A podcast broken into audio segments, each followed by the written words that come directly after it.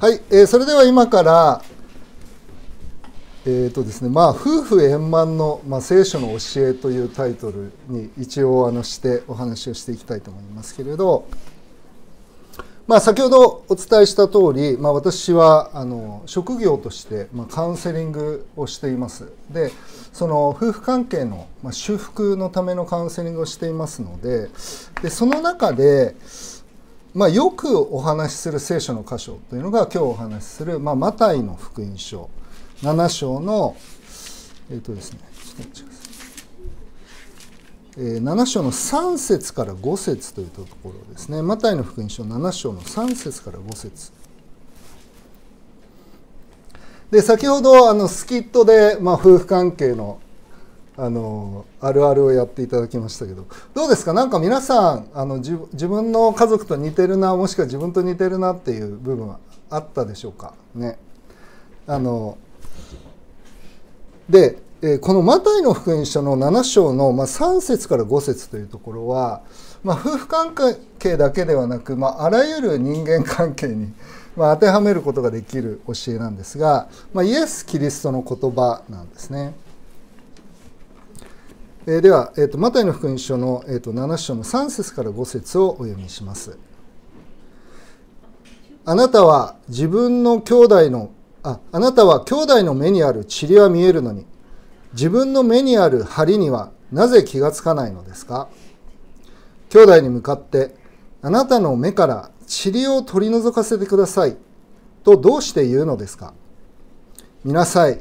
自分の目には針があるではありませんか？偽善者よ。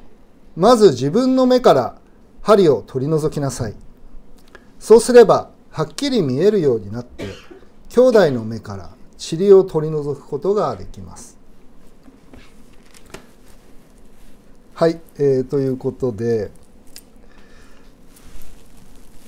これあの聖書の、まあ、大きい聖書を持ってらっしゃる方下の中のところを見ていただくとまあ、この「塵」という言葉がですね3節の中のところを見ると「まあ、塵」という言葉は「誇り」もしくは「木くず」というふうにも訳すことのできる、まあ、あの新約聖書はギリシャ語で書かれてますのでそのギリシャ語の言語が「まあ、誇り」とか「木くず」というふうに訳することができる言葉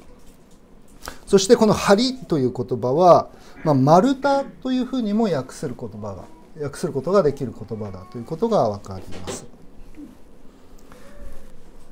であのちょっとここで考えたいことはこの目っていうのはじゃあ何のことを指してるのかということですね。あなたは兄弟の目にある塵は見えるんだけど自分の目にある針は気がつかないということですね。えっと今日あのえっとちょっとも実物を持ってきました。まあ木くずというのはこういう感じですね。見えますか？ちょっと見づらいかもしれないですけどこれ木くずですね。もっとあのノコギリで引いたりしたらもっと細かいもの。だからこれが目の中に入っているということですね。これが見える。でも相手の目の中に。相手の目の中にご主人の目の中にあるこれは見えるんです。皆さん。でだけど自分の目の中にある丸太ですね。自分の目の中に丸太が入ってるんだけどこれが見えないって言うんですよ。これどういう意味なのかっていうことを考えたいんですね。3つ、えー、と3つの点でお話をしますけど1点目は気づかない自分の姿ということですね。えー、自分の目にある針もしくは丸太にはなぜ気づかないのですか？とイエス・キリストは言われました。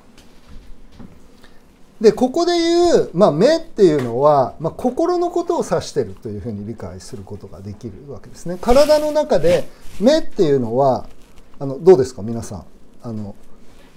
なんか物が飛んできたらやっぱ目を守るっていうかあの目っていうのはすごい体の中で一番デリケートな場所ですよね。だからまあ守られてる場所なんですけれど、まあ、これを心を指しているというふうに考えることができるわけです。で人の相手の心にある、まあ、問題っていうのは見えるでも自分の心の中にある全てのものの見方考え方を邪魔するものは私たち見えないんだというふうに聖書は言うわけですね。これよくよく考えてみるとものすごい恐ろしいことですよね。自分の問題が見えない。でも人の問題だけ見える。で、これが私たち人間のデフォルト初期設定の状態だっていうことなんですね。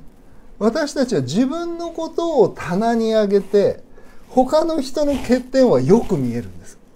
自分のことは分かんないんだけど。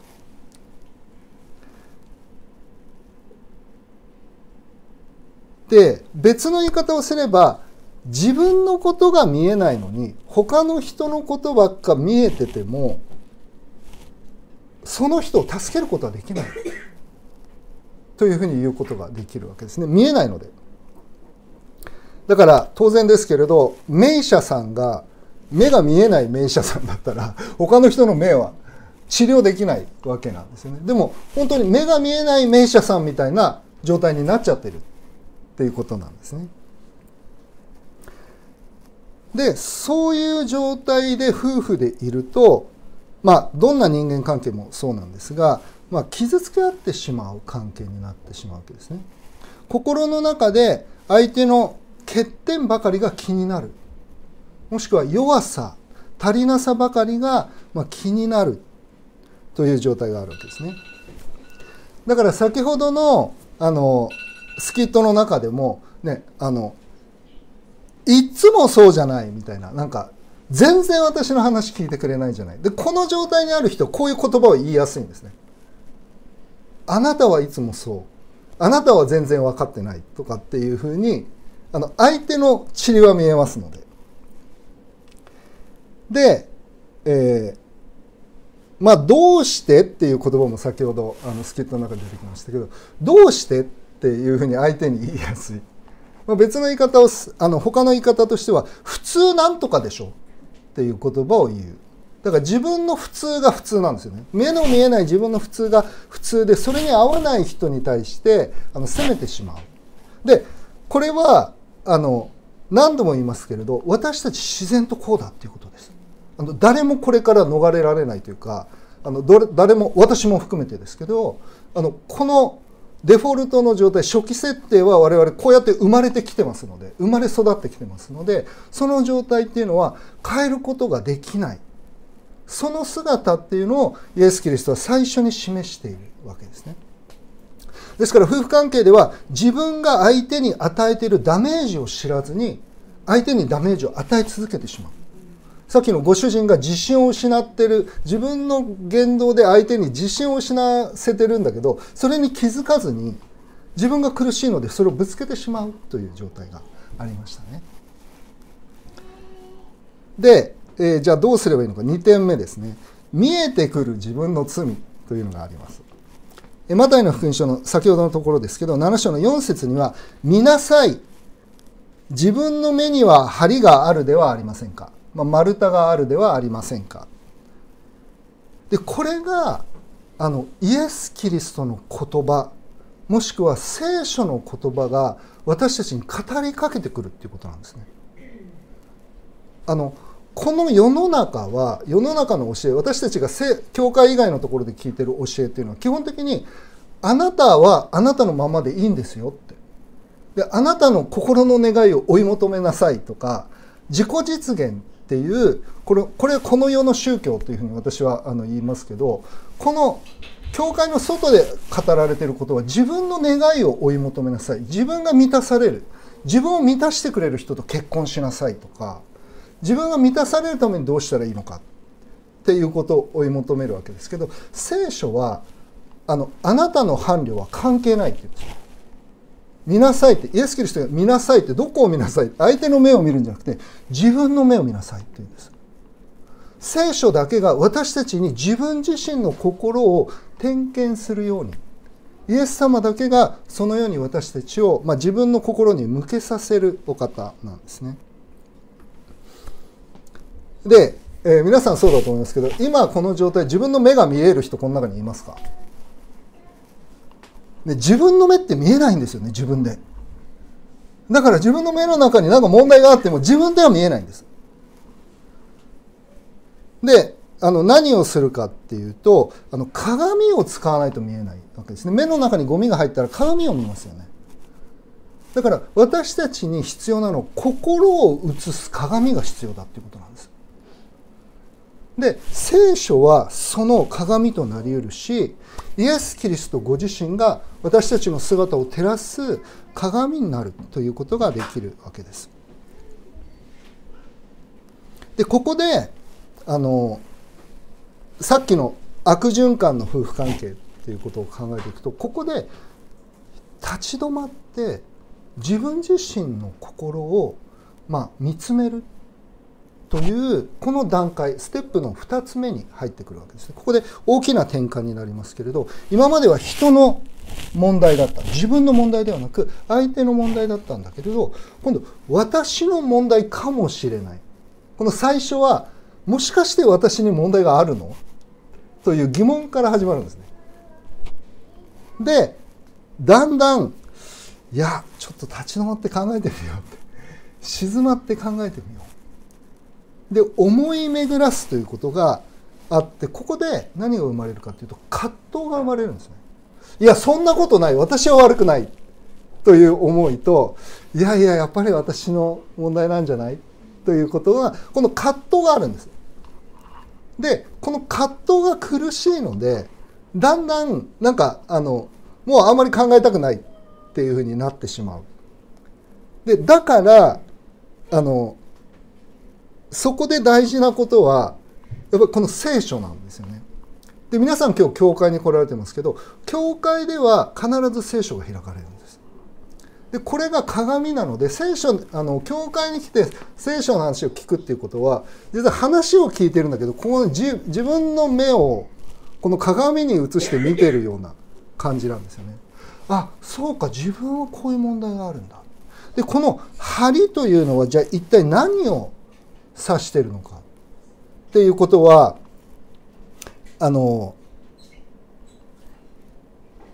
何て言うんでしょうあのなんて表現していいかわからないんですがいろんな表現ができると思いますが一言で言えば自己中心ですね。でもう少し踏み込んで言えば高ぶりであるとかうぬぼれであるということが言えると思いますね。見えないので。で見えないのうぬぼれてる人ほど自分はうぬぼれてないと思ってる。高ぶってる人ほど自分は高ぶってないと思ってるというこのパラドックスに私たちは出会うわけなんですけれどそこであの聖書は常に私たちの心を映す鏡でありそしてイエス・キリストの福音ですね私たちのような罪深い人間をも神は許し愛してくださるというこの福音が私たちの心をあの何て言うんでしょうね。開いていくというか私たちの心の目を開いていくんですね。先ほどのあのご主人のあの役のあのを見ていると責められると人間ってあのディフェンスに入っていくんですよ。ですけど許されて受け入れてもらえる。神様が私たちの罪を許してくださる。イエス・キリストが私たちを愛して私たちを救うために十字架に身代わりにかかってくださった。それほど神様は私たちを愛してくださっている。それが聖書の語る福音なんですね。でその福音に触れる時私たちはああごめんなさいという気持ちに変えられていく。ということがあるわけなんです。で3点目ですね。3点目は変えられる心ということで、えー、と5節のところにはえまず自分の目から針を取り除きなさいという言葉がありますけれど先ほどもあの小田先生がねあの相手は変わってないですよねって ありましたね。自分が変わるしかないんですか、まあ、結論から言えばそういうことになるわけです。順番があるんですよね。